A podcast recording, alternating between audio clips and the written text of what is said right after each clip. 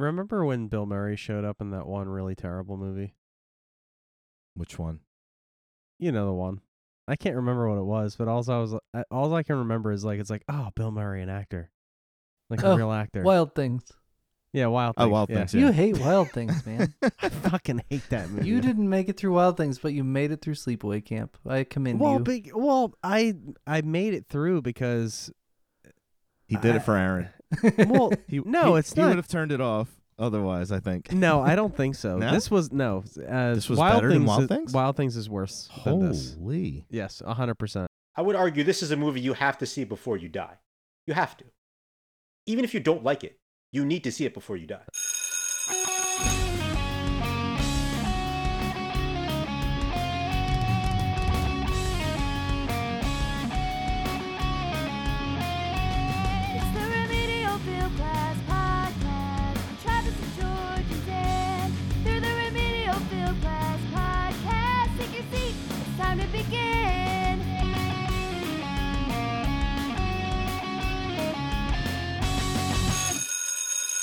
Welcome back to the Remedial Film Class Podcast. I'm your host, Dan.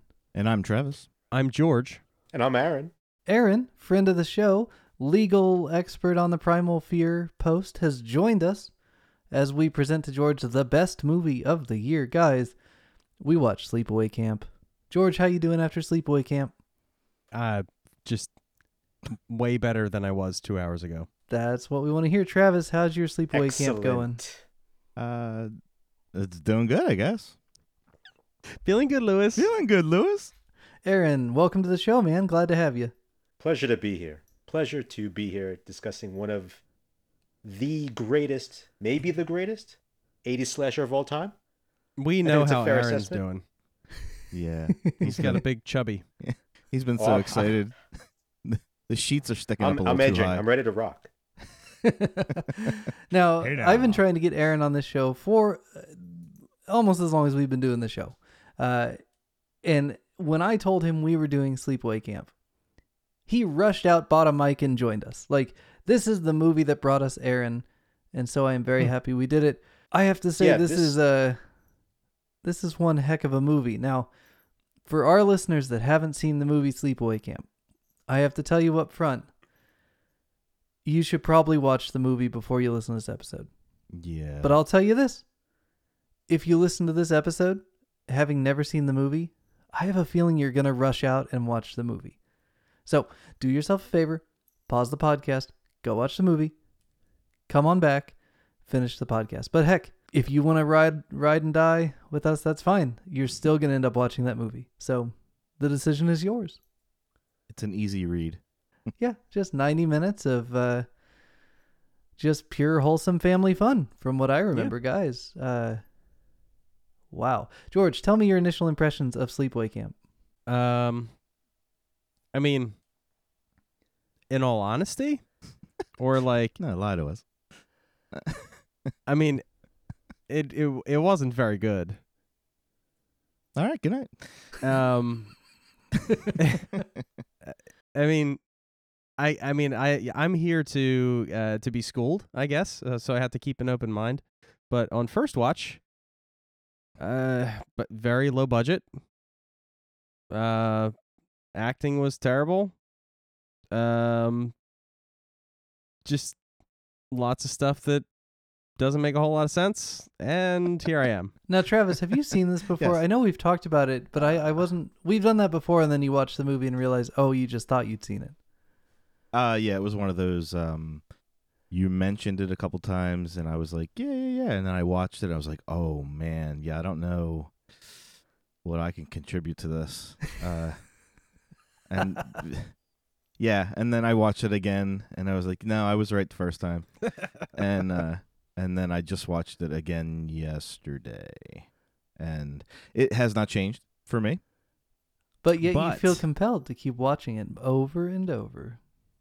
Well, first time I don't know. Well, see, I know how you guys Yeah, you and Aaron feel about this movie, and I watch it thinking, "There's a person that likes this movie. there's a lot I want to talk yeah, to that yeah, There's person. a lot of people. well, Like, you've, I- you've got our I wanna- attention. I want to understand." See, I understand why people like it. Do you? I understand why people love it. I I I can see why campy, you know, uh iconically uh bad movies sometimes have a place in a heart for people. Uh I love a few of them myself. This movie, I understand why it has such a cult following and why it's so important to so many people, but it doesn't hit me that way because I I don't have the nostalgia of this. I didn't watch it in '83, right? Is that when it came out? '83. Yeah, yeah. Uh, I remember it coming out. I, I guess it was like on USA. A couple times I watched. Uh, I tried to watch it when I was younger. It just didn't interest me. But then when I watched it when I was older, I was like, okay, I understand it, and you know what it does and what it's for. But it wasn't ever my cup of tea. I think that showing someone this movie is kind of like uh, a test to see how open-minded they are. you know? It- but none of that is why I would. I mean, the subject matter is really not the reason why I didn't like it. It's all the other Mm, things you said. I'm not referring to the, Okay. the subject matter either. Okay. Yeah, no, I'm open. I, I, I think if this was done today by a very, I don't know, uh, Hollywood? yeah, I don't know, somebody who knows what they're doing.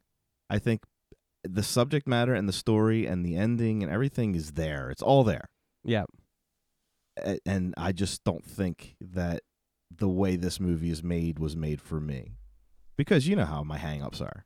Yeah, Like, absolutely. And every one of my hangups are like mm, It's yeah. like a bingo Oh. card for all your hangups. Yeah. It's wonderful. yes, yes, Yeah. yes. yeah, now, as I'm Aaron, watching, you're a I'm big like, fan of ugh. this movie. Do you have a prepared statement to open our audience up to uh, watching a movie that these two just crapped on for five minutes?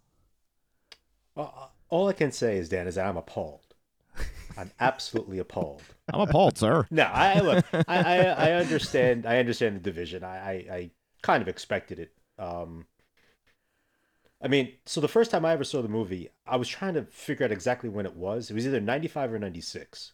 Um, when I was in high school, um, it was at a, believe it or not, uh, like a a co-ed um, sleepover, and somebody had the VHS, popped it in, boom, everyone went nuts. Um, and from then on, it just stuck. So I don't have the 80s nostalgia for it, but I definitely have a nostalgia for it. That all being said, I think this might be one of the most unintentionally brilliant films I've ever seen. Mm. Um, and I don't know if so. This is by a guy named Robert Hiltzik, first time director. I don't even think he did anything else after this. Um, had a had a completely eh, like fresh cast. Everyone that that's introduced, Angela, Ricky, Judy, and Paul. It's the first thing they've ever done movie wise, hmm ever. So that's And You forgot Ringo and, and. John, And Ronnie, Bobby, Ricky, and Mike. Tom, Dick, and Harry. and Manny, Mo, and Jack. I mean, yeah, they're all in there. They're all there. Uh, But I mean, I don't know. I don't know if he was limited by money. I'm, I'm sure he was. oh yeah, definitely. I mean, this this 100%. was only made for uh, I think it was, if I remember correctly, three hundred fifty thousand dollars. Mm. Um, but I mean, it made millions. Um, because of that ending, Oh yeah. obviously. Um, you know, and even if you go online right now, you know, a lot of people call it like uh, an ending akin to Psycho, Right. which is understandable too.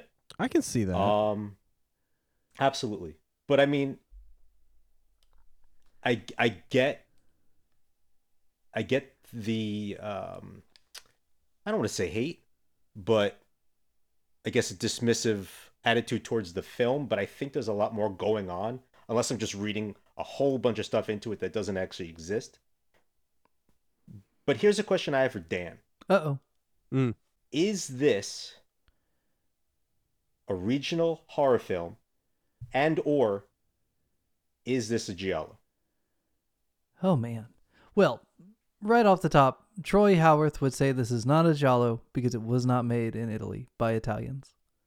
Uh, So that's a cop out answer that I can give you, and not have to take a position.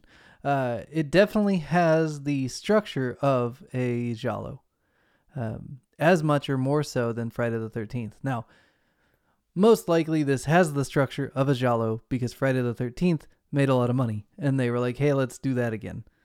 But this time, let's put campers at the camp instead of just counselors. Uh, so then I guess, yes, I guess it is a giallo. Uh, at least it's an, an American giallo. Now, is it a regional slasher? Uh, it depends on how you. Now, in George and Travis, we haven't really talked much about regional slashers. Uh, Yeah, I was gonna ask how do you, what do you mean by that? the thing is, yeah, go See, for let me it. just Aaron. jump you in for a answer your own question. That's why we brought you in. I feel like, and I'm just bringing this up because I want them to know this term exists.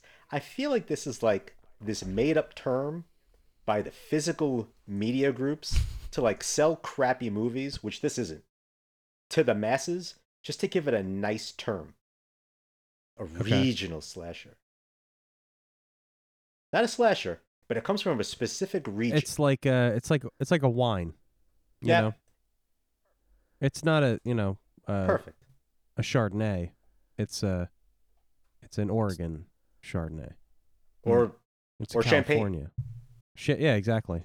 My understanding of the term regional slasher has to do with the fact that you're you're literally exploiting the setting as almost a character in the movie. You know, like uh, Satan's Blade. If you've ever seen that one, probably Aaron would be the only one who had. Uh, it's set in like a ski community in uh, California, and it feels like I went on vacation to a ski community, brought a camera, and made a slasher movie. And there's a certain amount of like low budget charm there because it it lacks so much in ingenuity and it replaces that with just hey look at these cool settings you know? Um you could juxtapose that against something like friday the 13th or just before dawn which use really cool settings but have enough going on in the movie that you don't have to lean on the fact that like one of the reasons to watch this is because you're from the state it was shot in you know like the whole country can enjoy both of those movies. They don't have to be like, oh yeah, that does look like my hometown. Uh, which a lot of the regional slashers, I think, when they market them, they depend on the fact that you care about where they're shot and what the the setting looks like. So, is Sleepaway Camp a regional slasher by that definition? I would say no. Uh, yes, all the cast is from New York. They're all very northeast. Uh, oh yes, they are. but it's a movie that has a broader appeal because they do enough with the plot and with the reveal and with a lot of really questionable uh, handling of different topics that you don't normally handle in a slasher movie. Uh, to you never have to know anybody from New York or attend a sleepaway camp in the region to be like, oh yeah, they got that part right, so the rest of the movie's forgivable. Uh, so I would say no. It's just a good slasher. Interesting. Hmm. Because when I watch it, I'm like, oh, this was made two hours from my house. Because everyone's wearing a Yankee shirt. There's a New York Marathon shirt. There's Blue Oyster Cult shirts. Um, and everyone's either from Queens, Bronx, or Long Island. You know, so it definitely has that flavor. So when I'm watching this film, I'm like, ah, this was made. well, and me. that might be the thing is like from your perspective, Aaron, as a New Yorker, this is a regional appropriate slasher, and you wouldn't be able to tell whether or not it plays elsewhere because you can't be elsewhere, right? Like it definitely plays to you, and if it sucked worse Correct. and nobody liked it, you might still love it because oh hey, these are my guys, this is my area. But I'm here to tell you that this thing plays nationwide for the right audience. Now, was George the right audience for this movie? Probably not. Mm. So would regional be like like a Homer thing, like you're you're like we are with Halloween? Well, like how you I guys are with all the Philadelphia movies, right? right, That little extra that you get out of trading places that I don't get, right.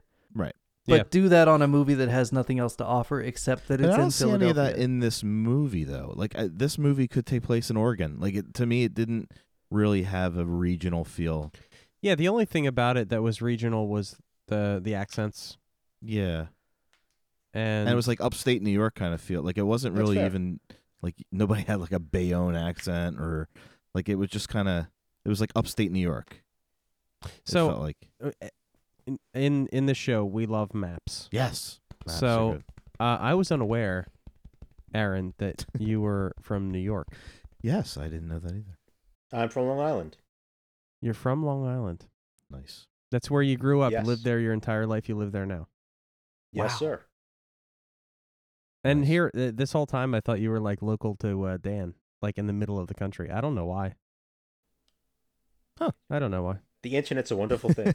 yeah, it really is. Um, and and I'm in New Jersey, and I don't know. I guess people probably think me and Dan spend a lot of time together physically, but we don't. Sometimes that regional thing adds to it. Like when I think of like a Stephen King movie, or uh, you know, it, it's it obviously has that feel, that Maine small town in Maine kind of feel. With this, I don't feel like any of that mattered. It didn't matter where it took place. Yeah, I felt like the the the location was kind of just Very a, a generic. generic, Yeah. you know, a camp in the woods. You know, But th- think I back mean- to the Friday the Thirteenth movies, and when they went from New Jersey in parts one and two to California in part three, there's a palpable like loss of authenticity to the hmm. setting when they moved to part three. Higgins Haven, for all of its great Barney features, just is not what we were used to with the first two movies. So when we talk about regional slashers, generally we're talking about shitty movies being marketed on the one thing they have going for them, which is at least they were shot in a place. You know, uh, this Yeah. movie is better than that. It may not be as good as your Friday the 13th as far as mass appeal, but there's something authentic in the performances by having so many kids from the same region interacting in a way that sounds natural to me as an outsider.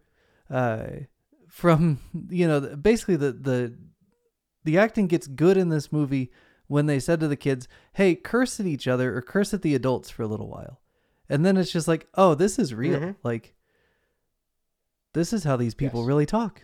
It's authentic." And then it's more regionally appropriate. But is it, you know, the difference is like a Stephen King movie might have a really good main setting, but they're bringing in actors from LA and they're bringing in actors from New Right. York and they're making Maine feel alive, but they're acting inauthentically. Whereas you can tell in this movie that a lot of the dialogue is just like improv, as they're like, "Hey, Ricky, curse out the old man for a little bit," and he's got sea sucker coming out just right away. He he knows exactly what to do. That's like his moment, right?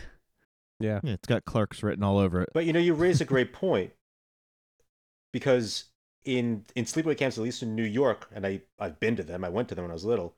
Um, you know, every all the campers were from New York, but the counselors were from all over. You'd fly in counselors from uh, England, Australia, like Ronnie.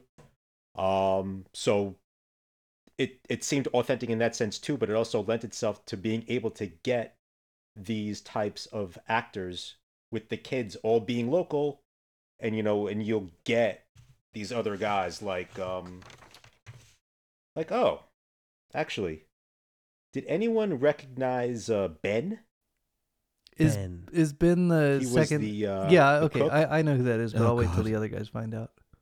The cook, like the original one, the The one who takes the- over when the the Baldies guy gets boiled. Okay, he was in trading places I feel like I recognized him, but It's the father of James Earl Jones, Darth Vader. ah, is that what it is? Yeah, we talked. That's about what it it is. We did Yeah. It's like I. It's like I Robert know, Earl I know. I know you. There's something about you that I recognize. That's that makes sense because I'm like, yeah, I, there's something there I can't place. He's related to James Earl Mm. Well, he his has like the same kind of like perfect for Darth Vader voice. And so one of my notes Yeah. says that uh uh creepy camp cook is funny to Darth's dad. Which is a weird note for most saying, movies, like- but for this movie makes sense. Yeah, the scene where at the beginning, you know, he says some really awful things about ages and how some of them don't matter. And then he calls some. he says the other guy, "You're too old," and Darth Vader's dad is just like, "Ha ha ha ha ha," and I want to Yeah. throw the movie away at that moment. but that's the thing it's like you have an actor like him who was in Sting, and you have Mike Kellin, who's awesome. He's Mel, um, who was in a film that Dan just brought up before, you know, um, just before dawn. And you can play them against these kids, and everything just seems so natural. You know, so like you have these different types of of I don't want to call it acting abilities, but maybe just like um acting um I don't know. I don't know what you would call it. I wouldn't But call it maybe acting. comfort level of acting. they the kids in this movie were not doing much acting. They like Dan was saying, it's a lot of direction off screen, saying, "All right, say this," or you know, do this, and but didn't it feel authentic? uh, yeah, yeah, it was definitely authentic. I think my issue with it is being a kid from the '80s, uh, probably the same age as all these people that were in this movie. '83, I was I was eight, so eight to ten.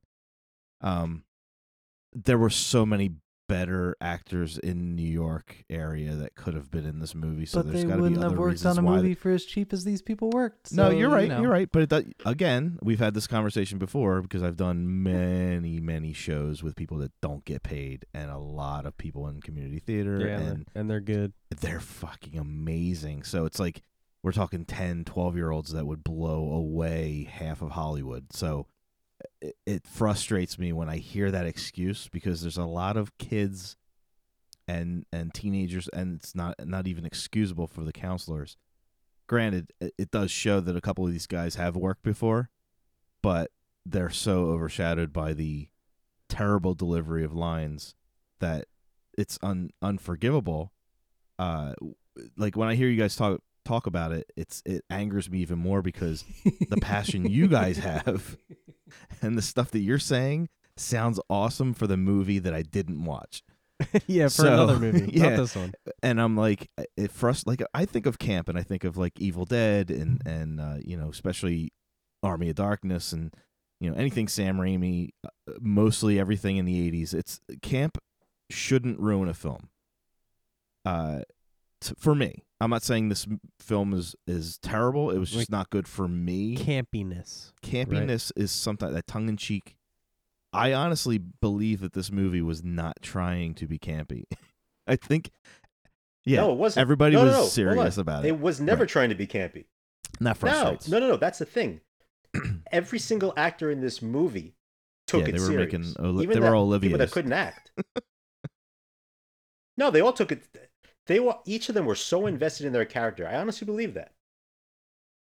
I think that's why it works Well, and I think that Travis gets hung because up. Because it feels more like you're watching. Yeah, Travis gets so hung up on the fact that these are not like good actors using their craft in a way that is like creative and outside of their own being and putting themselves into a character.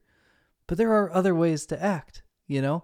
And this is just going for a more you know, just chill, relaxed like say your line and say it like you believe it.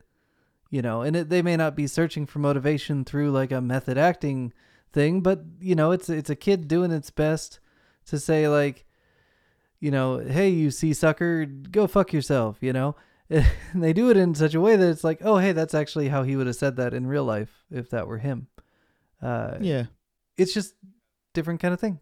the lore of this movie for people is it's it's iconic because it's bad, but the story's so so good Story's pretty good. and the ending is so iconic that it really doesn't matter how we present it. You're gonna like it or hate it. It's a it's a VHS release. That's where we're gonna make our fan base. Yeah. That's where we're gonna make our money.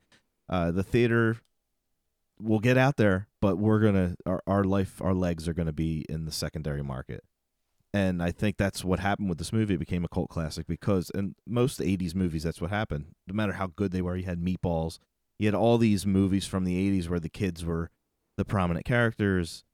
Uh, you had one, maybe one big actor in it, like a Bill Murray or whatever, who had to act against all these kids or animals or whatever it was that was in this movie. With this, there really wasn't any prominent actors to carry it, so the story had to carry it, and the story's there. Remember when Bill Murray showed up in that one really terrible movie? Which one? You know the one. I can't remember what it was, but all I was all I can remember is like it's like oh Bill Murray an actor, like a Oh, real actor. Wild things. Yeah, Wild Things. Oh, Things. Wild yeah. Things, You hate Wild Things, man. I fucking hate that movie. you didn't make it through Wild Things, but you made it through Sleepaway Camp. I commend Well, you. big, well, I I made it through because He did I- it for Aaron. well, He, No, he- it's He not. would have turned it off otherwise. I think. no, I don't think so. No? This was no. Uh, This was Wild better than Things Wild is- Things? Wild Things is worse than this. Holy. Yes, a hundred percent. Because y- you know when I'm when I'm watching this movie, I recognize right away that it is not Hollywood. Right. So standards automatically go down. Like the terrible acting that we're talking about. It it, it just it's it's kind of like you have to look past that and and so as I'm looking past you know the acting and the this and that and I- I mean, and, dude, there was like one point where like the cop came out of the came out of the cabin and like his mustache is like a, a, like a completely different color than his hair on his head, and I was like, this is Well, there's a good so reason is just- that. charming. That's when the movie reshoots. wins. right, right. Oh, so So, so good. th- when you see a movie like that, you cannot, you can't compare it to, you know, uh, you know, it's it's not The Shining. No, you know? and nor It's- would I ever try to it's compare not, it to. you know, it, so Hi, this is Dan in Post. If you've been with us for the past two and a half years as we've worked through this podcast, you can see the growth in George. Go back and listen to the Clerks episode. Guys, we're getting through to him. so my immediately s- I I go okay first I'm like okay this is this is lower budget so that's number 1 and then you know as I watch I I I try to you know figure out if if I'm supposed to laugh at this or not. And it it was pretty apparent that I'm like okay I'm not I'm not supposed to laugh at this.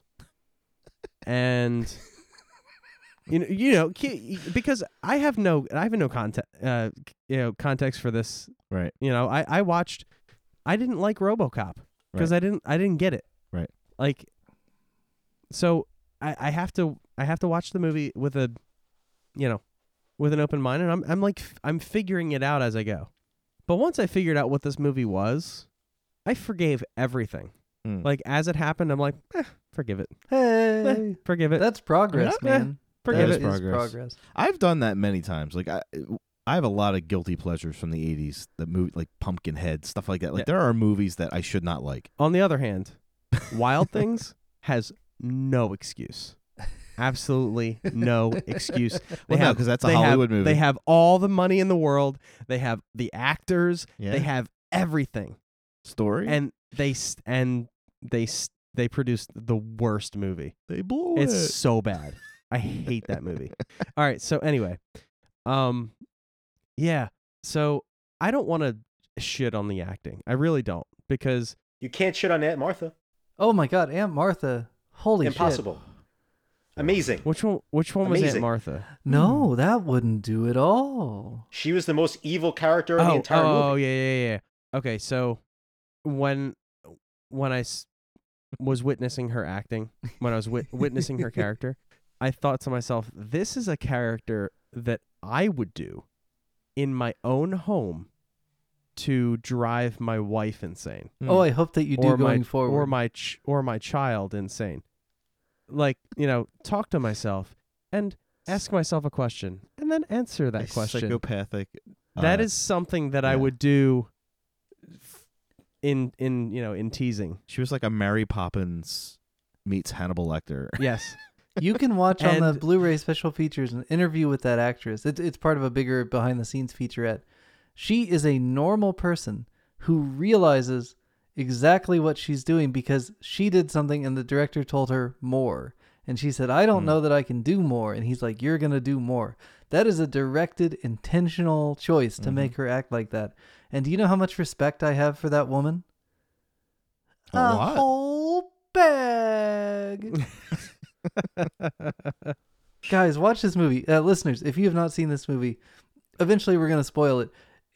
Go watch this movie. And here's the thing i'm going to tell george. If you want this movie to succeed in your life here's what you do. You take that movie you get anthony and shawnee and your wife meg and uh, your sister uh, who is married to travis. Get them all over to the house. Make some popcorn get the kids out of the room and watch it together as a group. Now that you know what you're showing them, the joy that you will have putting them through this movie is the best thing. Like it's really the Mm. real life equivalent of the Ring video. Only you don't die in 7 days. You live when you show it to someone else and watch their face as Aunt Martha shows what she's got the string tied around. So good. I already spoiled it to my wife, so I couldn't. I wouldn't have the joy. Here's the thing. She already she knows hasn't the seen ending. it. She knows what happens. I knew what happened before I watched it the first time. and It didn't stop me from loving it. Hmm. So, listeners, if we spoil it for you, go watch it anyway. It's still amazingly weird. What do we all think of the music? I don't remember the music. Uh, inappropriately, I would say inappropriately accurate. That's how I would describe the Mm, music. Uh, interesting. yeah, the music is to me just so on the nose. So good. I would agree with you. It, it yeah. I mean, it's all strings. It's all strings. There's no there's no 80s music from any recognizable band. There's no 80s montage. The music doesn't date the film. And I think that was an intentional choice. Kind of like um oh, what's the comedy? Um National Lampoon's um Animal House. Oh, Animal House. Yeah. Yeah. Apparently in that movie, they wanted to make sure that the um soundtrack played it straight. Right. So here, I mean, when you hear that brass horn in all the bad places, it's a nice, it's a nice little. Um, you're never gonna forget that horn as long as you live now. yeah. There's a lot about this movie I'm never gonna forget. It reminds me of the Just Before the Dawn trombone. whistle. You know? the Trump. The my trombone. uh, my daughter who is seven uh, got a whistle from some kind of like grab bag thing. And it had this horrible shrill like it could do three notes but two of them were the notes from the just before dawn whistle. And so i taught her how to make good. the sound from just before dawn. So i'm a good So dad. good. she hasn't seen the movie but she heard the trailer so she could emulate it. I'm a Mm. fun dad. Just Before Dawn is another must-watch movie, but uh, not as much to watch as this, for sure. but also Does somebody uh, get killed with a trombone in it? it's a much better movie like you know Well, just before dawn is quotes. maybe i would say that just before dawn is as good as any friday the 13th movie so probably uh, better than most Friday the Thirteenth movies. yeah yeah but as good as one two four like it's right up there Ooh. it's right up there with the same like it's real good it's actually a good movie there's no trombone death it's very scary and it's uh well acted in my opinion. I opinion like how you skipped right over three. three eh, you know One, two, It's- four, It's, a favorite great. of many. it is it is three. Yep. What's the introduction of the mask? It's a favorite of many.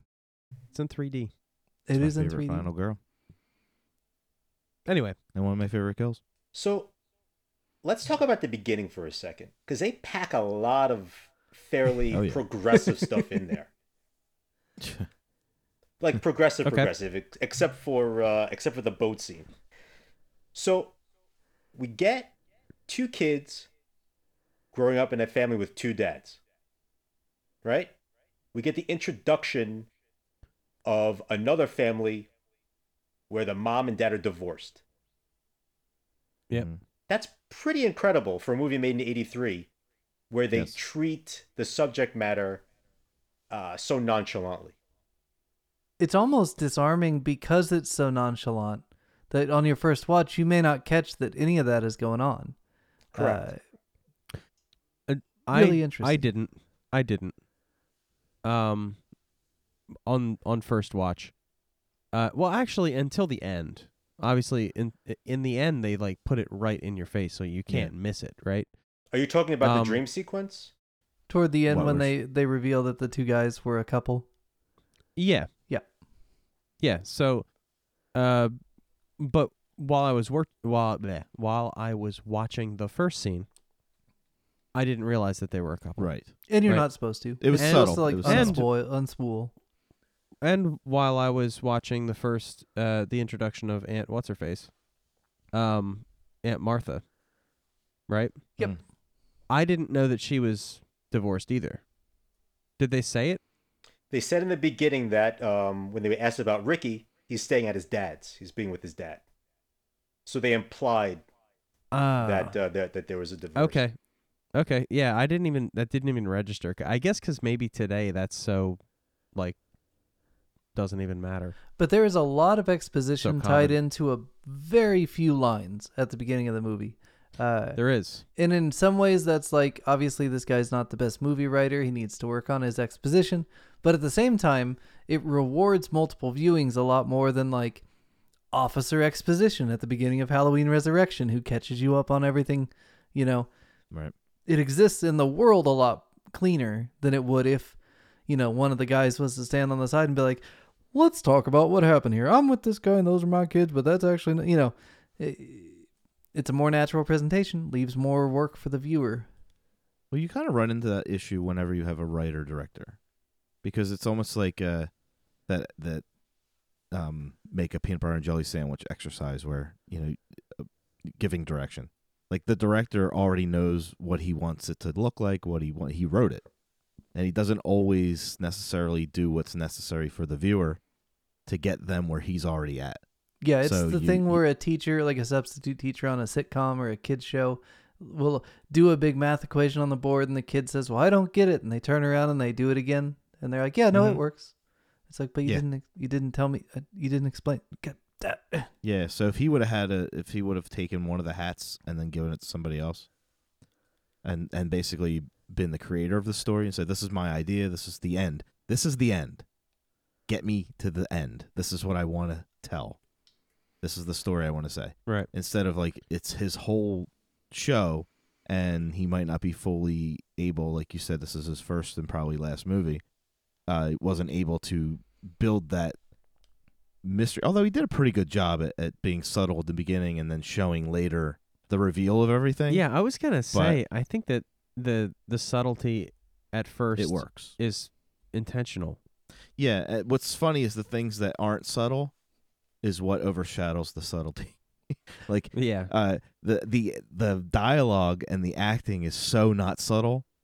Like the girl, "Some of the fi-" like the girl screaming in the wood, like all the shit that's going on. It's just chaos, and you know they're gonna get hit by the boat. The Yeah. the kid driving the boat, the kid next to the kid driving. Like it's just so much going on. Yeah, with like with "Ugh." with all that going on, you The would think that if bit. there was a gay couple, and that's, uh, y- you know, pertinent to the story, you'd know it. Right. But Right? I don't mind it being revealed later and and it- in I, subtlety, I don't kind of either. showing it. Actually, I Yeah, I was you fine know with I that. didn't. Yeah, I I don't have a problem with it. I I liked that it was subtle in the beginning. I liked that I that it came together kind of like almost like a Shyamalan thing. It's like, oh my Yeah. god, how did I not see that? It see all that? got revealed. Yeah, You the know? red doorknob. it's fine. I like it. Hey, Aaron, this is your first time on the show. What you're hearing right now from George and Travis is the reason we keep doing this show. It's the moment they kind of open themselves a little bit more and realize, wait, I'm less. I appalled. said I'm less. I appalled. said they're gonna get right it. at, They're gonna right get at the beginning. Right at the beginning, I said, you know, teach me, learn Well, me. let- yeah. Why? But no matter how long we talk about this movie, I still hate it. well, and that's the thing. So it's like, dude, honestly, Impossible. But You I don't hate I it. love I love what it tried to do, and I love the the effort, and I love everything about this story.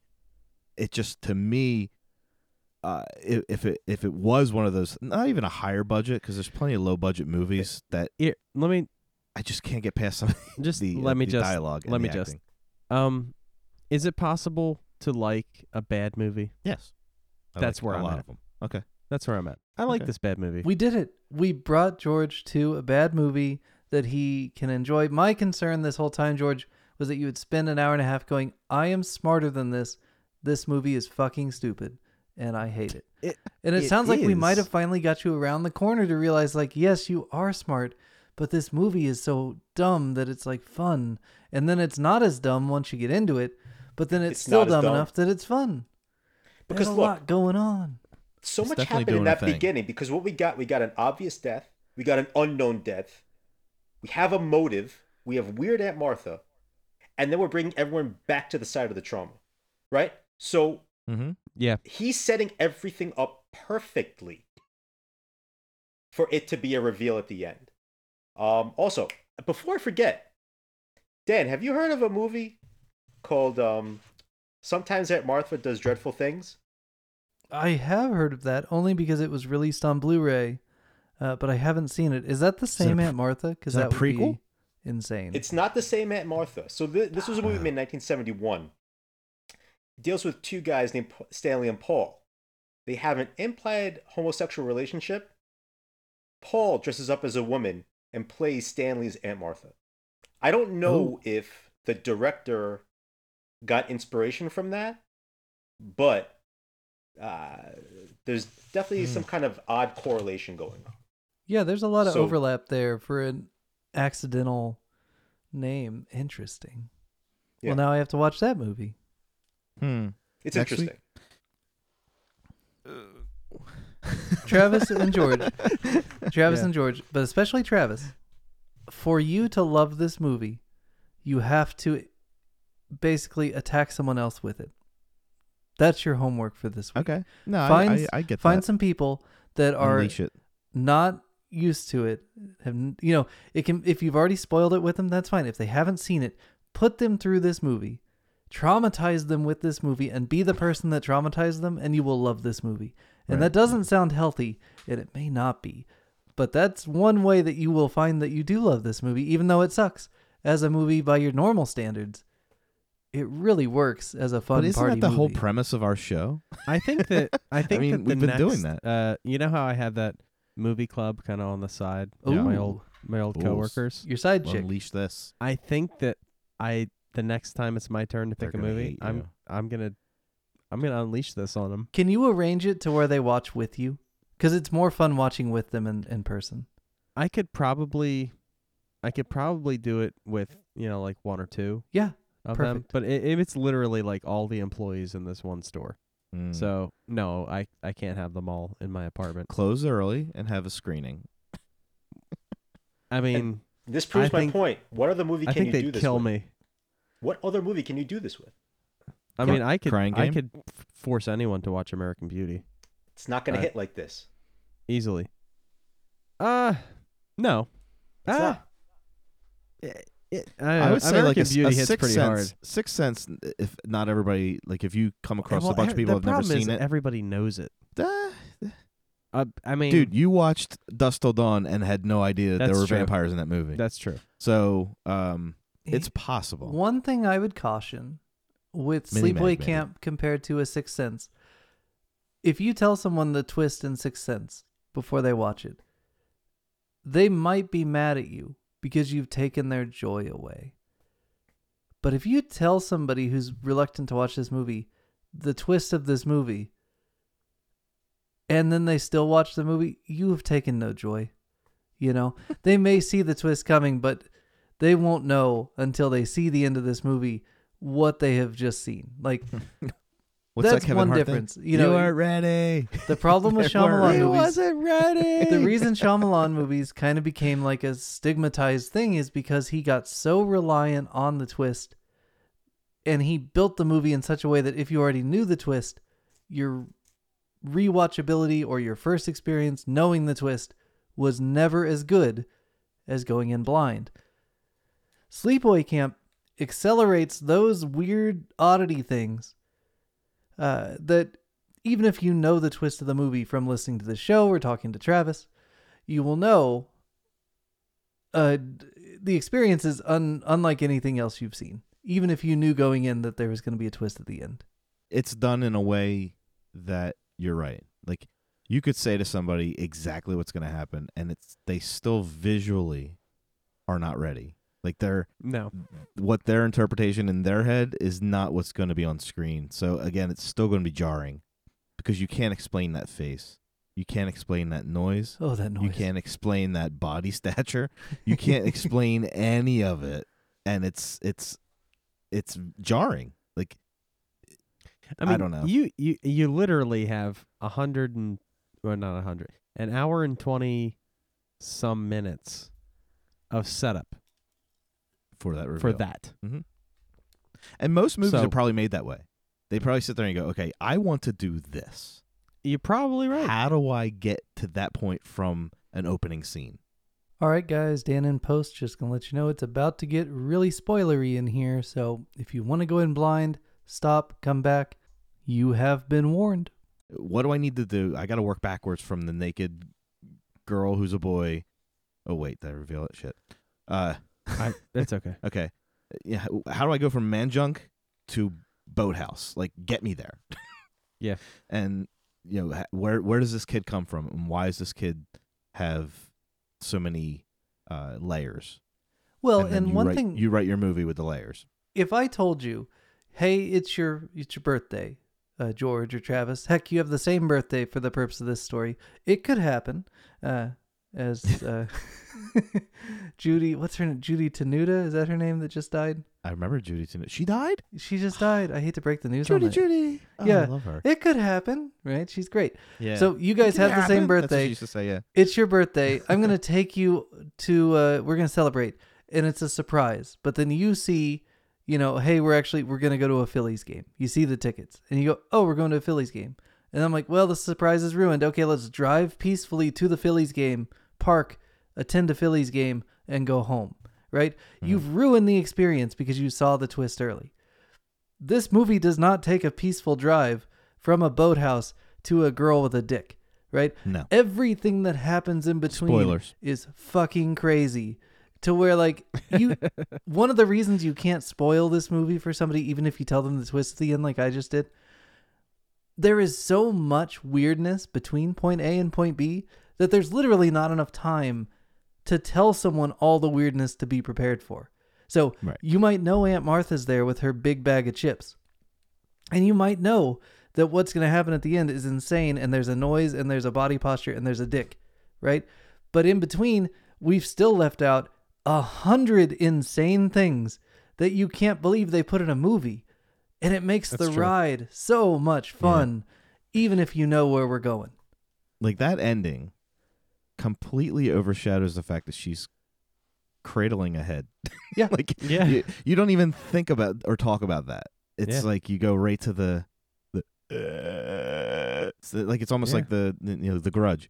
Like uh, that noise and that face and that body completely takes you away from the fact that she was coddling the head of a kid that she liked. Yeah. And i'll tell you i i've seen the movie you know a bunch right you know but not as much as aaron probably i've seen it probably five or six times and it wasn't until this last rewatching with my buddies that i even remembered that a bunch of little kids get killed Yeah. Like that's fucking horrifying. That shouldn't and be in a movie. And that's like my line that I don't cross. I completely Yeah. forgot that that's in there. And again, a year from now, I'm going to forget that's in there because so much else is going on. It's hard to keep track of all the insanity. Well, this movie I watched probably back when you first started talking about it. And that's one of the reasons why whenever we get into a discussion about a movie that I like and you're like you find this hang up and it ruins your day and that's the movie you've decided to hate for a month. I sit there and I'm like you just said that you hate it when kids are wronged, but you love Sleepaway Camp. You just said that you hate when it gets creepy, but you were fine with the pedophile cook. Like uh, when I watch this movie, it kind of points out all the things that you bring up whenever we do another movie, and you're like, "I hate it because of this," and I'm like, "Yeah, but that's in Sleepaway Camp. Well, I they hate it kind because of of this, but that's in Sleepaway Camp." they they they sevened the kids, so that was good. Yeah, you don't see the act, you see You the don't see it. aftermath. And it's not But you definitely see the pedophile. But that well, Yes. but the thing about the cook that is so gross is it's obvious that he's gonna get totally fucked up by the whoever the killer is, right? Like Right. there's no doubt they're not leaving any. But at the same But he doesn't die. His oh yeah, that's true. Yeah, you don't know he's dead. He could be in the sequel. His dialogue is Sure. so bad, and I mean like He could be he explicitly. could be the killer. Hmm. he says such horrible things that that is a moment where you're just like, I can't believe this is a movie. Like somebody Yeah. made this. Somebody bought this. That person was me. Someone is watching it. That's also me. What is wrong with them for making this movie, and why is it so crazy? And again, it's just a it's a crazy stop on the way from point A to point B. Never an endorsement. Uh, still don't know why Darth Vader's dad isn't more angry at that guy for the creepy, horrible things he says. Yeah, he just kind of laughs him off. Oh, oh, oh, oh. what the fuck? Uh, yeah, So what did we think of the uh, of the Artie uh, injury? I I I felt the effects in a movie of this caliber were actually pretty amazing. Mhm. like his bubbling skin and that it looked good. Yeah. It looked like he did get scolded by like piping hot water. S- scalded. So I was just like, That water was like yeah, I, I was shocked. bad, bad Yeah. man. I was shocked. Yeah. Well, yeah. I mean, I thought the same thing. You know about the uh, like the blisters that were like, uh, you know, like obviously there was like a like an air pump behind Oh, them, yeah. making them like kind of like pulse. It was disgusting. And it them was good, and it was great. Bladders. It was a Yeah, bladder. it was Yeah. great. Well, and there's so much Um, screaming, just like non-stop horrible screaming, just as you'd expect. Yeah, yeah, uh, yeah, exactly. I just Um, want to It wasn't raise enough. There, there was two effects. One that I loved and one that I didn't love. The first one that I loved was the snake coming yeah. out of Oh yeah, the nose, the young man's mouth. mouth or nose. Yeah, Uh, after he's killed, drowned garter under the, snake would under not the be in canoe. the water, but it- was a cool effect. I don't And know they use it in Jaws. That that's like something that happens in Jaws. It's very Spielberg, Yeah, so that was really cool. but it's a crab, I think. And then the bees ah did not do it for me. I mean, those are real bees. They are real bees, but they're honeybees. Well, yeah, and when he Yeah, drops they're what not looks to be aggressive. more of a bird's nest than a wasp nest in through the Yeah. window. Here's the thing. I speak ill of Black Belly of the Tarantula, a great giallo, because they show what they purport to be a tarantula killer wasp fighting a tarantula, but which is obviously a honeybee like glued to a small spider. It's Mm. ridiculous bug mixing.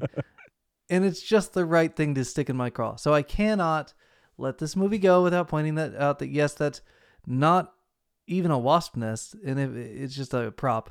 But even if it were a wasp nest, those are bees. They would be in a honeycomb. Don't we know what a honeycomb looks like? Like very silly. But Yeah, and also if you threw them into a room, they'd be like, "What the hell are we doing here? Yeah, here?" they're not really aggressive. and how do we get to a flower from here? Right. Like that's all they care about. yeah, no, it should have been You know? yellow jackets and it should have been uh Yeah. or or like bald faced hornets would have been awesome. But good luck training a colony of bald faced hornets, you know? That's so I true. have a th- I have That's a true. theory about that. I think it's more symbolic than anything else. But I'm gonna have to go back to the other kills and the and the Okay. Artie injury as I call it. So Let's hear it. We All right. love a good Wendy theory. Let's Yes. go. right, so with Artie, he's making corn, Authority. right? Uh huh. Phallic. Yep. The boxes in the walk-in. If you look at the boxes when Artie and Angela are talking, Mm-hmm. near Angela there's a box that says topless. Near Artie there's one that says tubby. And there's Lil Brave brand foods all over the cans in the kitchen. So Okay. they're setting up the backdrop of them kind of discussing what's happening. But I want you to focus on the corn and the fact that when Okay. it comes to Angela or whoever kills him, because that's another issue, there could have been two killers, pushes mm. him by his Yeah. ass. All right? Yes. Waterfront mm-hmm. scene. Kenny in the boat or out of the boat. The whole point of getting everyone to the waterfront was to go skinny dipping, right? Co ed skinny dipping. Yes. You have Kenny scaring Leslie in the boat with water snakes, phallic symbol. And then you have a water snake slithering out of his eye, right? Yeah. We are going to presume that maybe Angela, or I'm going to spoil it right now, Ricky kills Kenny, Okay. either because he knocked off um, his 50 gallon hat, which is amazing, at the social, That was- yes. An amazing You're right. hat. or because he was hitting on Angela. Mm-hmm. get to the Billy kill scene. That's that's the guy. I don't think they they even say his name in the movie. That's the guy with the with, with the bees. Right. So bees Okay. Bees for Billy Batman? represents, you know, a certain sexual explanation of the birds and the bees. And when you get to you know uh, sexuality, you have the queen bee. But there have been studies that show that queen honeybees can actually control the sex of their offspring. Tie that all together with the ending. Uh, Do you see where I'm going with that? I do. I Because do. what does Aunt Martha first- do? What does Aunt Martha At first, do? exactly. Yeah, oh, yeah. It's Yeah. it's right there. It's yeah. It's it's in your face. It, once you said that the, the the the the queen bee can control the sex of the, her offspring, yeah, that's that's Aunt Martha to a T. At least that's what she's trying to do. Did the at director first when you intend were ex- that? Oh, I have no, I have no idea. I don't, I don't, I wouldn't give him that much credit. Uh, but uh, it's possible. Yeah. It's possible. well, symbolism is is very important in film. So, I'm sure it was probably intentional. I think if the, I think if that fact or that study was more, uh, Known. more well known, Hmm. it would. I don't know. Yeah, it's interesting. It's interesting to think about. What you should do, Aaron, is you should tell Dan again in detail. Send him a video that he won't watch, and then and then keep bringing it up during the show, Yes. At this point, it's a bit. and Fair then enough. he'll shit on it. I feel like if I watch B the theory. Wendy theory at some point, that I will let down our listeners who are cheering for me to not watch any more than that Right. little bit I watched where they said that that phone call happened, and then I could prove the phone call didn't happen, and now I don't want to watch anymore. I guess. But it's funny because in that video, it talks about exactly what Aaron's talking about. Uh, you know, they talk about all the surrounding products in the fridge when when the the Kool Aid yeah the Kool Aid and the different things and and the in the walk. how where they fit and where In the they're pantry or sitting and when you know uh, what's a dream sequence, what's not, what's in her head, what's not, and it's like all that is great, but and exact, and you can watch it and go, yes, that's exactly what happened, It's all there. and then Dan will be like, but never mentioned it on the phone, so it's bullshit. Yeah, no, It's like, yeah. oh my god, fuck. well, So I now I got to we, figure out another way. But this movie's very sexually charged, regardless of whether or not like the whole B thing is true. You know, Yeah. it's. I mean, it's this is ripe with sexuality, and yet, how many breasts do we have in this movie? Zero. Right. Two, but they never come out. That obnoxious girl. oh, Judy. yeah. Oh my God. Talk about. She reminded me of every time Janice is on screen during Friends. Like you just want to like punch the person next to you. Like she was so over the top Disney Channel's actress. Yeah. Like I was just like I- I just want to mute every time she's on the screen. But th- that that's a success. She did it right because they you hate her. Yeah, Judy they and Meg both very well translate as hateable characters. They're wonderful though. I actually, I actually didn't mind uh, Meg as much. You might have a Should- soft spot. Yeah. I might. But to me, that I always when I was in the I was in the play The Crucible, Yes. and I played Reverend Parris, yes. and a lot of people came up to me afterwards and they're like, "I hate you. I hated. I hated you," and I'm like, "Success. Thank you. Thank yeah, you. nailed it. I did it. I did it perfectly then. Because if you liked me, then I did not get get the character, and to me, that's what this movie uh, does. Because when we talk about acting, to me, that's the good stuff about this movie, and it's probably more the director and the actors, uh, giving them background. Because I doubt any of the young kids were making choices. So Well, what about Mozart? may- what? Which character was he that? was making choices. He was the guy that Mozart, kept he was getting uh, getting uh, picked on. Oh, okay. Yeah, but I mean, like the the a lot of the things that uh And he Uh, made that amazing catch in what was it? Left field, center field, yeah That was a good catch. whatever it was. He's stuck with it, you know. Yeah. you can see the stuff that Felissa's doing. he watched the ball into his glove. Yes, he did. You know, it was textbook. She's clearly making choices. Which character are you talking about again, Trav? The main character, An- An- Angela. Angela. Okay. I think that that actress is getting direction and also making choices. But the director could be saying, "Okay, this is." You could just tell in her face she's doing. She's making distinct choices on how she's handling things. Like I'm gonna act certain way towards these people, and everybody else is gonna get the stone face. Uh, that was fine, but a lot of the other stuff seems to be happy accidents, and I I think that the the um the Judy and all that that character has been done so many times that bully that that obnoxious like uh Buzz character Biff. Like it's it's it's every every time you need a bully, this is the version of the bully you're gonna need. Yeah. So I don't know if she if, if like you said it's so real. Maybe she's just a bitch in her life. I don't know, and she's just playing it at face value. But no one's really making any choices. They're all just basically playing at face value. Even the pedophile cook is like he's got these just meaty, disgusting lines that when he delivers them, he just reads them. There's no extra creep value. There's I don't no know, man. Uh, Delivery choices. I, he just says them. I mean, I'm and they're reminded creepy of as the. they are. Uh, I'm reminded of the Rush song that says, you know, not to choose is a choice or whatever. Well, there's really not much you have to do. Like it's the creep is there in the line. He reads But if those you- lines creepily. He he made choices. They were creepy. I don't know. Yeah, there's I some creepy was inflections with certain words. Yeah.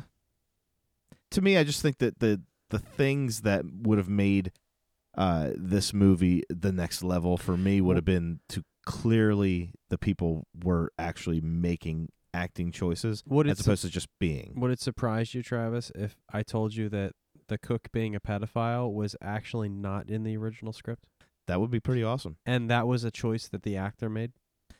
That would be make it better. Yeah. Yeah.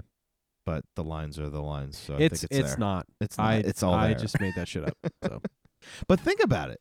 If his lines weren't that blatant, let's say he had regular lines, and it, and if he was played by Kevin Spacey, and right, or he delivered the lines, and you're feeling dirty, you're just feeling icky, and he didn't say anything but yeah.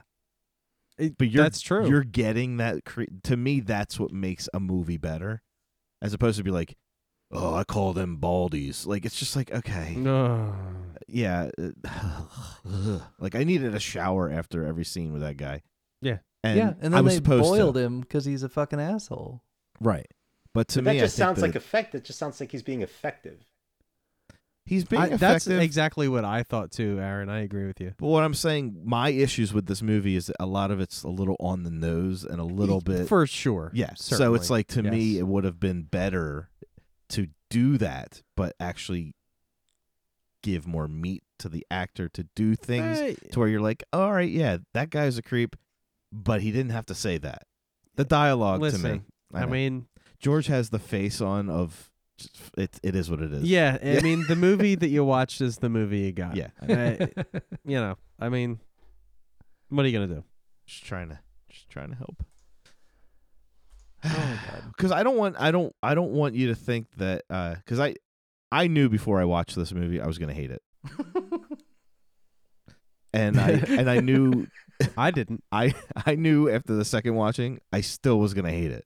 What was the movie that we watched with uh with uh, Richard?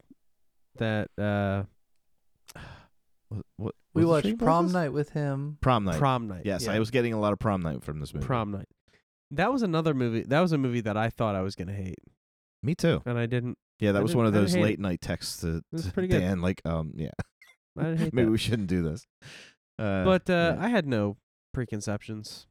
But as No, soon you as, shouldn't as soon have. as I st- turned it on, I was like, okay, just, s- you know, this is this is what it is. a lot of my shock came from the first time I watched it. Yeah. I mean, I had already known the ending, like Dan was saying, but I so I watched it with an open mind. and I have was we like, wow. have we talked enough about the ending? We kind of danced around it a little bit. Uh, What do you want to? You want pictures? no, I'm I do have a problem with the effects of the ending. Well, I mean, you've got logistical concerns that you have to work around. Well, Do yeah, you know what- obviously. Do you know what they did? You can't remove a person's head for real. So No, I mean more. I, I mean, I you had can. issue. but it's frowned Uh, upon by yeah. most jurisdictions. Though Right, again, I'm yeah. not an expert on this matter. uh, with the thought process that this whole movie was based on the ending. Like Yes. the the filmmaker was like, I have this ending and I want to build a movie around this ending. That effect to me should have been executed. which better. effect are you talking about? the it clearly wasn't the same body as as Angela.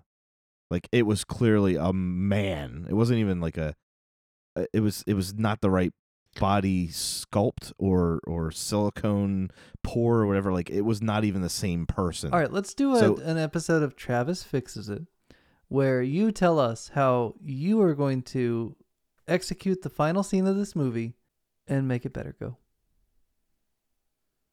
Make it better? I don't think I can make it better. I just think the Rest body should the body should not have been it's almost like you do a whole movie with uh I don't know, uh who's the guy from uh let's say Topher Grace. well- Topher Grace is, is is your male. Okay?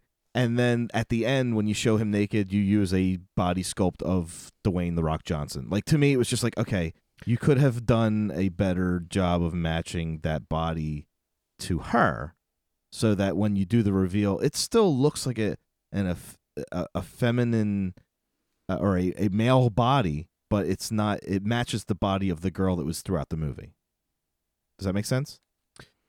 yes. Because the, the the the sculpt at the end looked like a six foot three, like jacked up, like Marvel hero hero. So here's here's the thing, Travis. So what they did to get that effect was they made um a mask and they put it on some college kid Um, that they got liquored up. Yeah. To actually stand in front of the camera and just stand there. Yeah, that makes sense. That's Yeah. that's what exactly what it looks like. Uh, but it w- didn't look like uh, Felissa Rose's body double. So no, threw me but off. I mean, threw me off it's a low budget film. I, I think I think the inherent uh, appreciation is about the concept of the ending and not yes, absolutely. I agree. the complete execution of the ending, so to speak. I agree.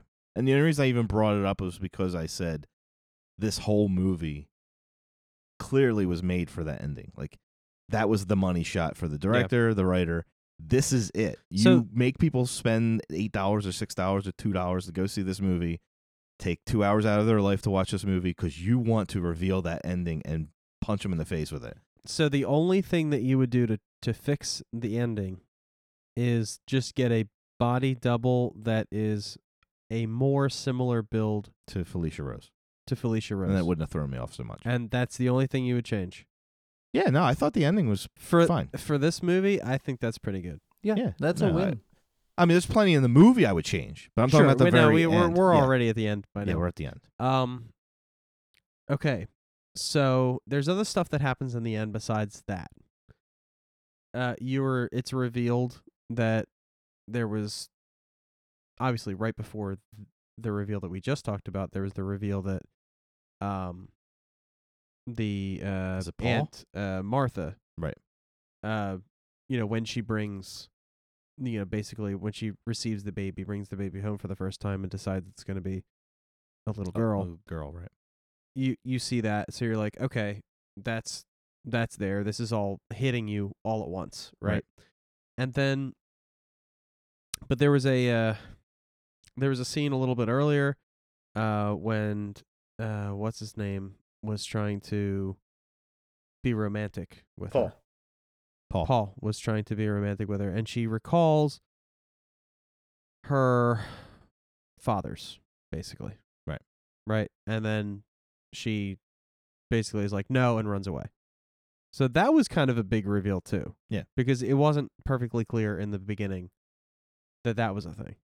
So all of this happening she comes from that kind of that the two dads family and then she gets shifted over to aunt martha and and, and is sculpted into uh something else and and she ends up being a killer and you know kind of like on full display. How does all of this tell me why all of that matters Okay. Uh, well, remember in Psycho, they make it a point at the end of the movie during like the exposition explanation period where the doctor is explaining everything that happened with the the killer there. Yep. He says that you know he uh, isn't like they go out of their way to say he's not uh trans or he's not gay. I don't remember the exact uh transvestite, not a transvestite. yeah, it's not that he is in some kind of like uh, transvestite situation. In, instead, it's uh, you know a relationship directly with his mother. Uh, similarly, in Silence of the Lambs, Hannibal Lecter goes out of his way to say, you know, Buffalo Bill is not a transsexual, although he thinks he is. Right. Right? They they draw these lines to make it a point to like uh, be able to present people who are psychotic, but try not to lump in a bunch of people who are not psychotic in with this one case. And so uh, this movie to me strikes me as like a show don't tell. You know, it's not that she is a girl who has a penis.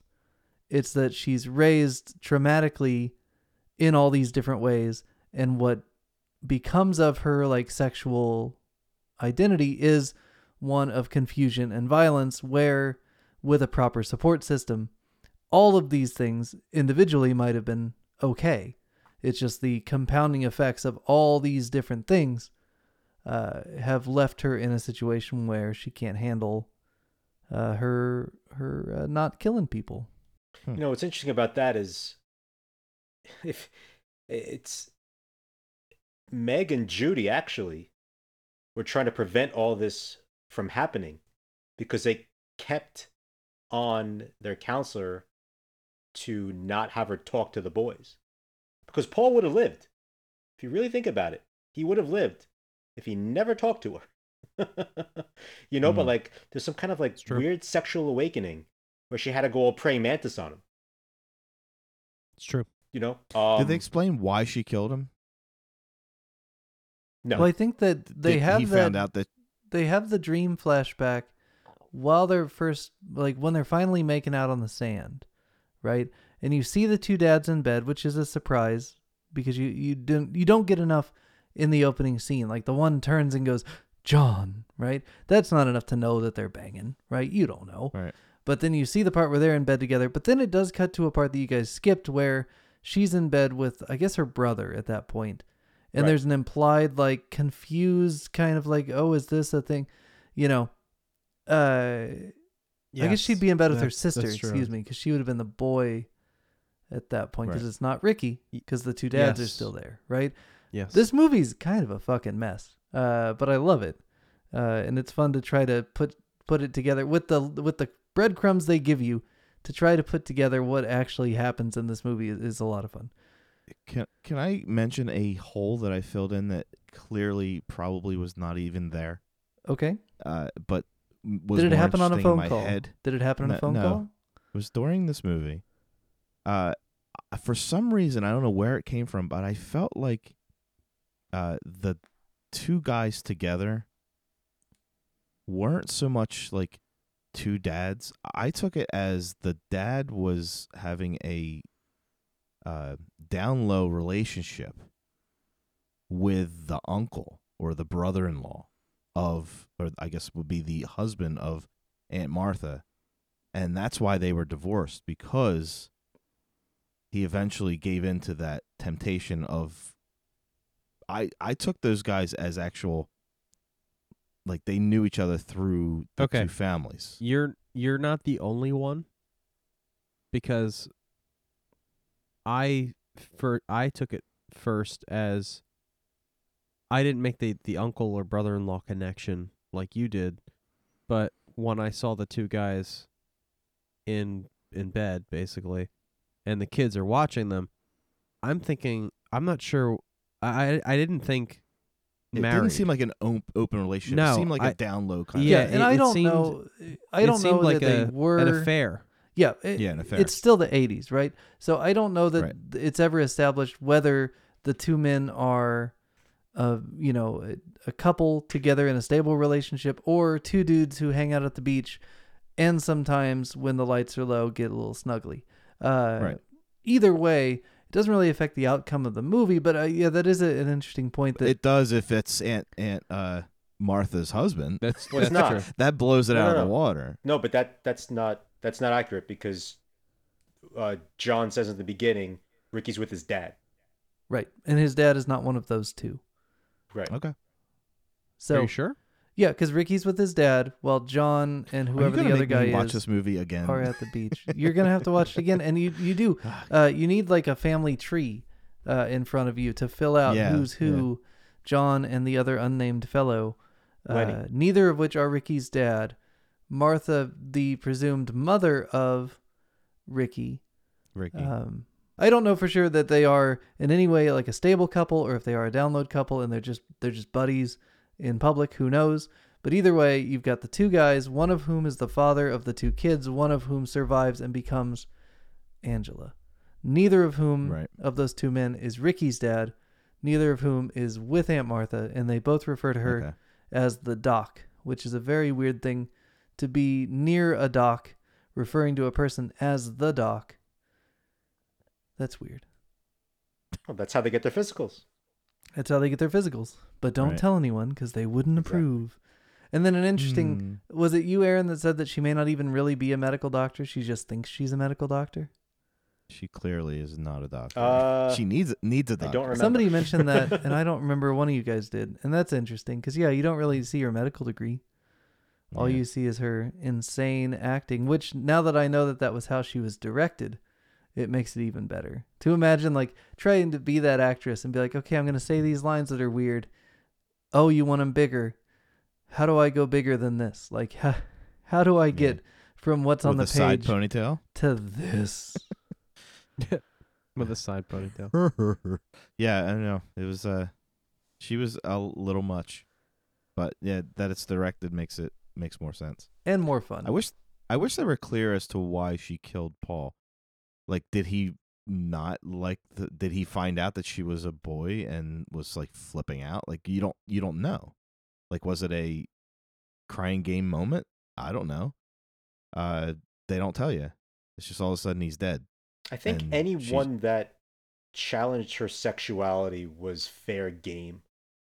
Um, I mean, you're right; they don't explicitly state it, but that's the only thing I can think of is that she's just so unfortunately confused um, that she just wants to get rid of the problem. Yeah. So, what are we thinking about the uh, the two killer theory? It's possible. Uh, Right. I think it was just done on purpose. It's for even probable. almost, you know, uh, red herring or you know, revealed killer. Don't know who it is, so we'll just make you think it's everybody, So, kind of thing. I still think it's one killer. See, now I'm not sure. And I'm going to posit this. So Mel goes to Ricky. he beats the hell out of a kid. Oh, beats the shit out of him. He goes, How are you going to do Like it this time? Another drowning or something worse? I saw you those times at the rec room at the waterfront. You killed him, didn't you? Now, when I heard waterfront, I was like, Wait a minute. Angela doesn't go in the water, right? That's that's the scene of the crime. Yes. But Kenny dies underneath the canoe. So that couldn't have been Angela. So the only other person that had a motive, and got his uh, beautiful 50 gallon hat knocked off his head, would be Yes. Ricky. Right? Yeah. Now we know for a fact. Yeah. We know on the in the skinny dip scene that none of the girls went in the water, right? So you've got a high probability that the killer in the water blending in with the other guys is Ricky, one of the guys. Now I have to go back and see Although- who's in the crowd. Although he's not. Uh, he's not in that part group. Of, he's, not part of their the He's not in that bunk. Right. But it, Yeah. but here's the thing: if Ricky is in the water with a bunch of dudes, they're not going to really take as much note as if any of the girls, especially Angela, Especially Angela. Yes, was in the water. Any any female in the water is uh, they're all going to know. gonna going to be noticed. Right. Yes. Yeah. I mean, look, we Agreed. know for a fact Angela kills Mel and Paul. Because Mel beat the shit out of Ricky. Yep. So Ricky Right. was incapacitated at that point. But the other thing that tipped me off was remember when they were uh, getting their assignments for the night and Ronnie tells one of the counselors that you're taking your kids on a camping trip by the lake? hmm he has to get into a car to actually get them to the campsite. And if you remember, two of the kids cry that they want to go back and he tells them to get in the car. You can't have all these killings happening concurrently if you don't have at least two killers because somebody has to kill those campers up at the campsite and then get back down to where the rest of the killings are happening. So I'm going to say that Ricky probably killed the little campers as well. If you remember, they're the ones that are throwing sand on them after he retrieves his sister Oh my From gosh, the water. that's true. Yep. That's true because that the the little children one seemed so senseless, and it didn't really make sense to me at the time. It still doesn't make sense because they never pose any kind of like sexual threat to Angela. So I don't I don't actually mm. like that killing at Yeah. all. I think it's wrong, and I don't like those killings. I'm like Dan. And they never I don't like those killings regardless. they don't really reveal Ricky as a violent person. I mean, he is kind of mouthy, but they never really give him any kind of he he like does anger issues or like blackouts or whatever. Like they never really He- he establish where he does- could be a, one of the killers. he does always he says he's going to kill people all the time Yeah, but you're that for age. you know said for that a throwing lot. a, water balloon. Yeah, You know, I guess that will be an yeah, establishment prick, of I'm anger. gonna kill you. couple of things I Yeah. found interesting in the special features on the Blu-ray, which you guys ought to check out that documentary. The actor that plays Ricky, uh, just nonchalantly is like, I don't know why I cleaned my blade off in that uh, shower because they were using his hands to kill Meg. So, uh, that's as, that's good enough for me to just buy into the fact that Ricky's killing most of those people. Um, Well, I, th- I think Ricky's also in the uh the doorway. Um, yeah, when Ricky's Judy's definitely in the doorway when Judy's uh, door opens. That's Right. Yes. But you're not. I mean, it, you have enough plausible deniability in terms of her build and hair color and stuff like that. Could be Angela, and it's just fuzzy enough that they're trying to throw you off the scent. But it's pretty clearly Ricky. Um, very strange. Oddly enough, the director mentions in that behind the scenes thing that he kind of regrets the scene with the kids. Like that's like one. Ah, he's like, you go. yeah, if I did it again, I'd take it back, do a little different. And it's like, yeah, man, you you really should have done it different. but I forget that's even in the movie half the time because all the other stuff is so fun and bonkers that the horrible stuff I forget about. The uh, I have a question about the Judy kill. Oh God, Um, was she killed with a curling iron to the vagina? Yeah, Yes. she was killed, and it, that did happen. I don't know that that killed her. I don't know that that would kill a person, but that certainly I- occurs. she pops up in the sequel with a killer perm. so bad, so bad. And I'm like, and like in the scene, and this is just this is just me watching it. And again, a- after all this happened, I just said, "Ah, I'll forgive it." Um, you're like the way it's shot, like her hands like shoot straight up, yeah, Yeah, and just like it's like okay, you can reach your head, and you can reach your crotch. Why are your hands straight up in the air? Right? she was praying. I don't know. I Tom don't Hardy know, does and the I was same like- thing, doesn't he? Yeah, there's yeah, there's multiple where the hands are just kind of like uh like, you know, like you know, kind of just tight muscle hands the kind of gripping but not really like fisting. I shouldn't have said that. Wow. yeah. In in a fist. Hmm. Uh Did they? But, uh, like- did they both accrue head injuries? Because watching football like- recently, there's a lot of hands in Oh, the air. i- it is li- Yeah. it is like that. It is like that. That's not funny, but also like but like kind of like funny. claw kind of like claw hands. You know, straight up in the air. Yeah, fencing position or just- fencing posture. Yes. Yes. Just very odd. I don't know. Odd- I don't like the shadow of the curling iron because at one point it like opens up a little bit, Yeah. which is gross. It's all gross. That shouldn't be, but it's so like over the top that I guess it's forgivable. I don't know. Oh, I can't wait to share this movie with someone. I'm telling you, man. Seven days. Yeah, but Dan, you know that that curling iron is a very uh, sister of Ursula moment. It is. It's you know, and it all comes from that misinterpretation. We haven't talked about this in a while. Misinterpretation of the kill in the bird with the crystal plumage, where a knife is presented in a phallic manner, and then a woman's throat is slit, uh, and then a series of Giallo movies that followed, ripping off that formula but getting it wrong and thinking that instead of cutting her throat, that the knife had been inserted phallically, and then a series of movies that just like leaned into that in the '70s. Gross. Uh, and then Sleepaway Camp just takes it to the next level by having it be a curling iron. Ugh, And doesn't uh, and doesn't Crystal Plumage actually play with sexuality too with the ending? Quite a bit. because you don't see that. quite coming? a bit, quite a Yeah. bit of sexuality in the. uh, But again, it's in the Psycho chain, right? Like all of these go back to Hitchcock and Psycho. Uh, they just they take that one idea of like a you know an affected I think that's a, the most neutral word I can think of an affected sexuality affecting then uh you know violent behavior and then just playing with different permutations of it from 1960 until forever. I mean, I mean, it's all there. Uh, it's Meg's kill is sexual nature.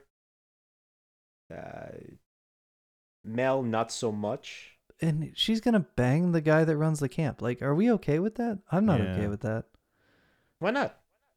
I don't know. It's gross. They sold it though. Yeah. They sold it pretty I good. mean, I You believed believed that it? it? was happening. It was still. It made Yeah. me feel gross. I think that's the premise of this whole movie. Yeah, just feel hey, you want to feel gross. gross for an hour and a half and then laugh at the end because it's so over the top? Yeah, Sleepaway Camp. Err. So good. so good. what the fuck is this movie? I'm gonna have to watch it one more time. Yeah. but then I'm probably gonna put it away. But before you watch it, don't don't watch it again by yourself because you're not doing yourself a service. Watch it with other people who don't know what you're getting them into. That is where the money is for this movie. All right, so I'll sit down with Vienna and we'll watch it. and then In maybe 20 watch years- Sleepaway Camp 2. yes, yeah. starring uh, Bruce Springsteen's sister. Correct. which is just too Hmm. weird not to mention every time I talk about that movie. And she's great in it, oddly enough. That movie's She's fun. wonderful. So next know, week, what's Sleepaway interest- Camp Part Two. You know, and it's funny because Aunt Martha calls Angela an angel at the end of the film, Mm. and then Angela is actually called the Angel of Death in Sleepaway Camp 2. dun dun dun. dun Mhm. dun dun. It's not bad. It's good, sort of.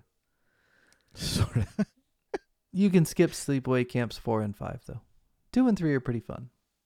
Beyond that, ugh. but Big Pussy shows up in one of them. That's weird. Nice. I'll wait for That's right. Sleepaway Camp 2018. 2018. Yeah. Mm, Sleepaway Well, I Camp kills and Sleepaway Camp ends. Yeah, four four is kind of iconic for a reason, but uh, I heard it's terrible, so that reason's not worth it. They're all worth a, a one watch, but don't buy them. Just stream them.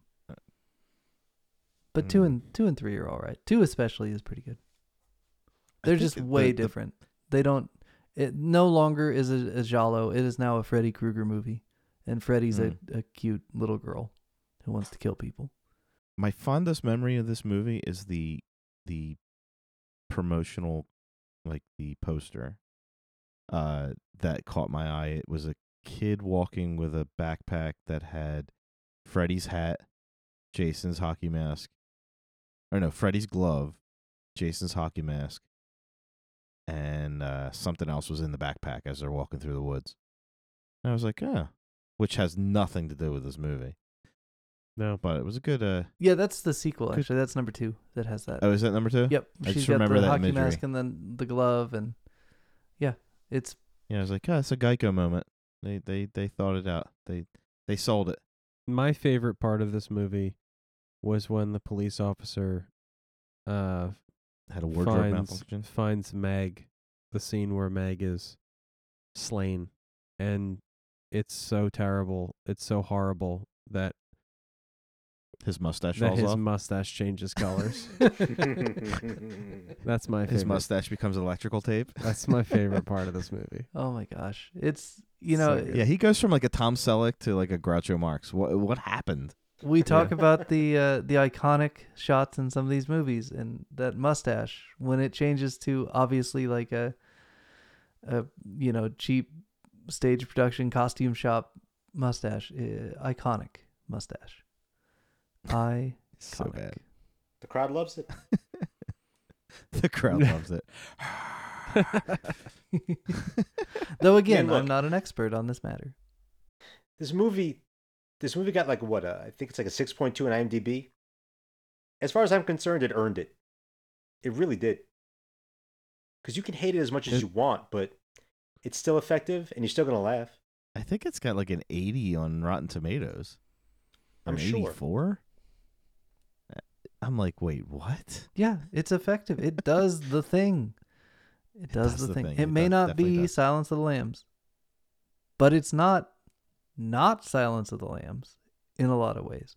It delves Oh, in it's that same. nice. It exists on the time. It belongs on this show because it exists on that same timeline, and uh, yeah, that scatter chart with Psycho and Texas and Silence of the Lambs and all these movies that take that same Ed Gein kind of thing and then push it forward into different kind of permutations of the same idea. Yeah. This one deviates enough to where it's like uh, I wouldn't even make the parallel But you should. Now you will. Next time you Well, watch yeah, it, you could, like, but it's like- ah. It's done well enough to where, like you're saying, they they don't even touch on uh the Ed Gein ness of it. Like it's more biologically and psycholo- like that the the aunt creates the character more than anything. It's not really. So it, to me, I did. I didn't even make the. Although th- there is stories that Ed Gein was fine until his mother died. Then Mhm. he started doing weird shit. And So- imagine at the end, uh, I mean, it's a basically just the untuck. So just put Yeah. goodbye horses over the final scene of this movie. Wow. Well, I, I I like you referencing Texas Chainsaw Massacre because I mean, Leatherface wearing pretty girl mask. Yep. It's Yeah. kind of what we have here. Yeah. Yeah. hmm. It's it belongs in the canon of our show. There's definitely a reason why we watched it. I, I do agree. And there's not many movies like it. And it's so No, I fun to would- show to new people. And to watch I would again argue this big is a groups. movie you have to see before you die. You have to. Even if you don't like it, you need to see it before you die. It's a must see. Actually, we're just Like about to this. announce our tour of the nursing homes where we show it to all the old people before they go. Is anybody dying? Have you seen Sleepaway Camp yet? Line up on the left if you're. we should we should start a GoFundMe for that. we need to we need to fund that project. Our It's our It's our special project. We'll it's ha- it's we'll, like the opposite of like the Make a Wish Foundation. we'll have Felissa Rose show up We'll at every place. yeah, we'll and s- do the face. show old old sick people this before they die. Who hasn't seen Sleepaway? Before you died. How many weeks do you have? wow, I can't That's believe you said that. That's rough. Oh my god. Hands up. Who hasn't seen it? Uh Yeah, success. So onward and forward. Onward and forward. Where do we go from here? Travis, what are we doing next week? What are we what are we watching next week? well, we could go one way or the other. Which way do we want to go is the question. I gave you three really good ways. yes, you did. Let's go the other. The other? Yeah. Okay. You said one way or the other. Mm-hmm. Let's do the other. All right, so I think that we are going to uh, go down the road of another classic, uh, cult classic, misunderstood, Okay. well received, not well received. Okay. Um, something we have talked about. Okay. It's a movie called Showgirls. Showgirls. Ooh. For real? For reals. Sweet. I'm so Not- excited. I'm so excited. You But just also- can't hide it? Conversely, I am so scared. I'm afraid he's gonna like it. Showgirls is a movie. It is a movie. It is a movie. Wow. Uh, It's happening, guys. We're gonna watch Showgirls. it's gonna happen. Wow. Uh, although, should we tell him what the other alternative was? No, we'll save those for later. Give him a choice. Okay. No, he doesn't get a choice. We're watching Showgirls. No choice. Okay. Oh my gosh. Guys, next week, Showgirls. This week, Aaron. Aaron, thank you for joining us on this show. Thank you for having me. This was wonderful. Thank you, Aaron. Yes. And no- Aaron, Sleepaway Camp super fan. super fan. And never once did I get heated to where I had to say, "You done me wrong, hey, Aaron." I didn't have to go there. Thank I goodness. was like, "We're gonna wind up arguing." I don't want to argue because I know how much he loves this movie, but I know how much I didn't love this movie, Once you show it to other but people, I like it more now. You'll like it Good. more even. Yeah. It'll continue. No, I to do. grow. After discussing it again, why I do this show is when I used to work at the movie theater, we would stand in the parking lot and talk about the movie we just watched. And sometimes you hated the movie, and then other people would talk about it, and you wind up liking it. So, Yeah. I get it. Am That's I going to watch it all the time? No, but I definitely appreciate it more after the discussion. Yeah, if if anything, I, I just don't think this movie can be easily dismissed because there's a lot more going on than the surface, in my opinion. I think for me, it has the same.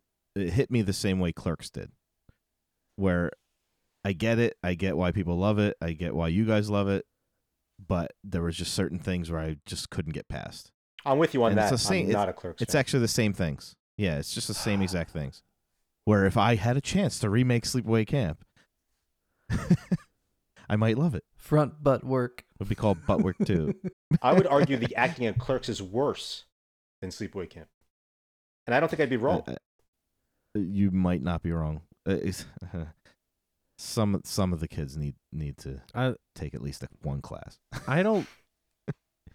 yeah, with Clerks, I, I don't know the the acting in Clerks. I didn't I didn't mind it. I know like Travis like hated the back and forth, like just delivering lines back and forth. The word is like- volley. I was not volley. a fan of the volley. yeah, I was only because I don't know. At least this movie didn't suffer from the monotone volley. I like the monotone volley. Yeah, like this movie, everybody was at eleven. I, I I like the monotone volley. I I feel like that's how people talk in the Northeast Hmm. a lot. I do think it's interesting that we had a movie not directed by Kevin Smith that had the line, "This guy blows dead dogs." and eat shit and live. Yeah. Yeah. Eat shit and live, Bill.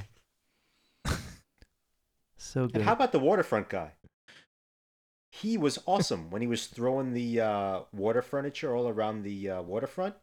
He's Oh, like, yep, these yep, yep. peckerheads suck. How the hell did that get there?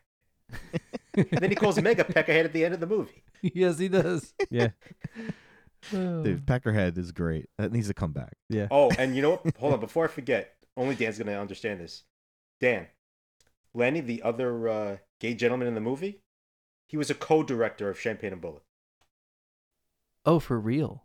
Yes. Now there's Yes, a movie yes. we should make George watch. Oh no! Don't do it. Oh.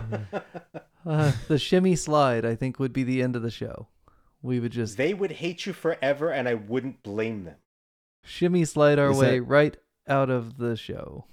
Is that before or after we watch Cruising? oh no, cruising is good. Uh, Cruising's Yeah. awesome. Champagne and Champagne and Bullets is really bad, but it does have William Smith in it. I like him. And Oh God. Who else?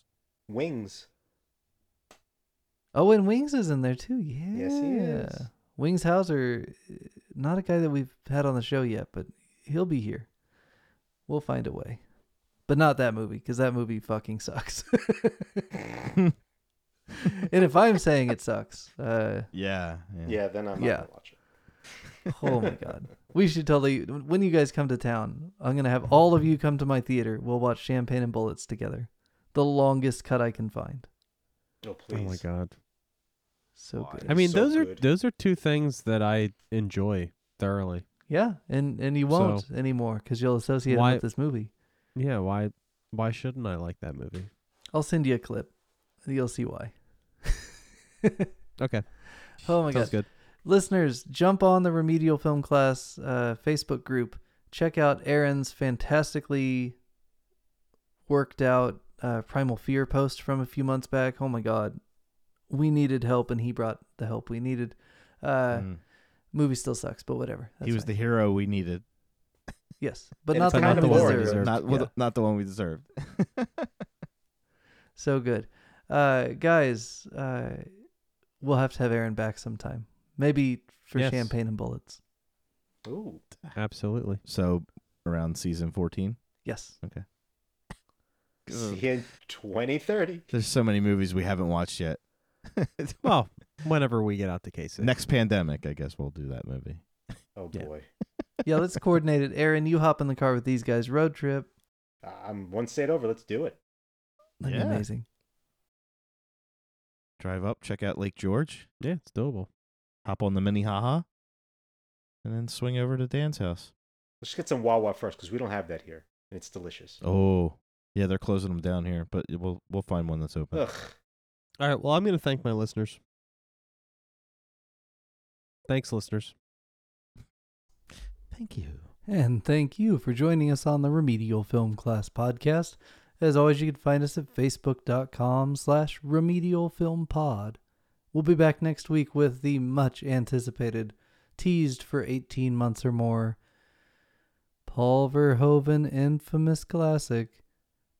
Yeah, the guy that directed Robocop directed Showgirls. See you next week.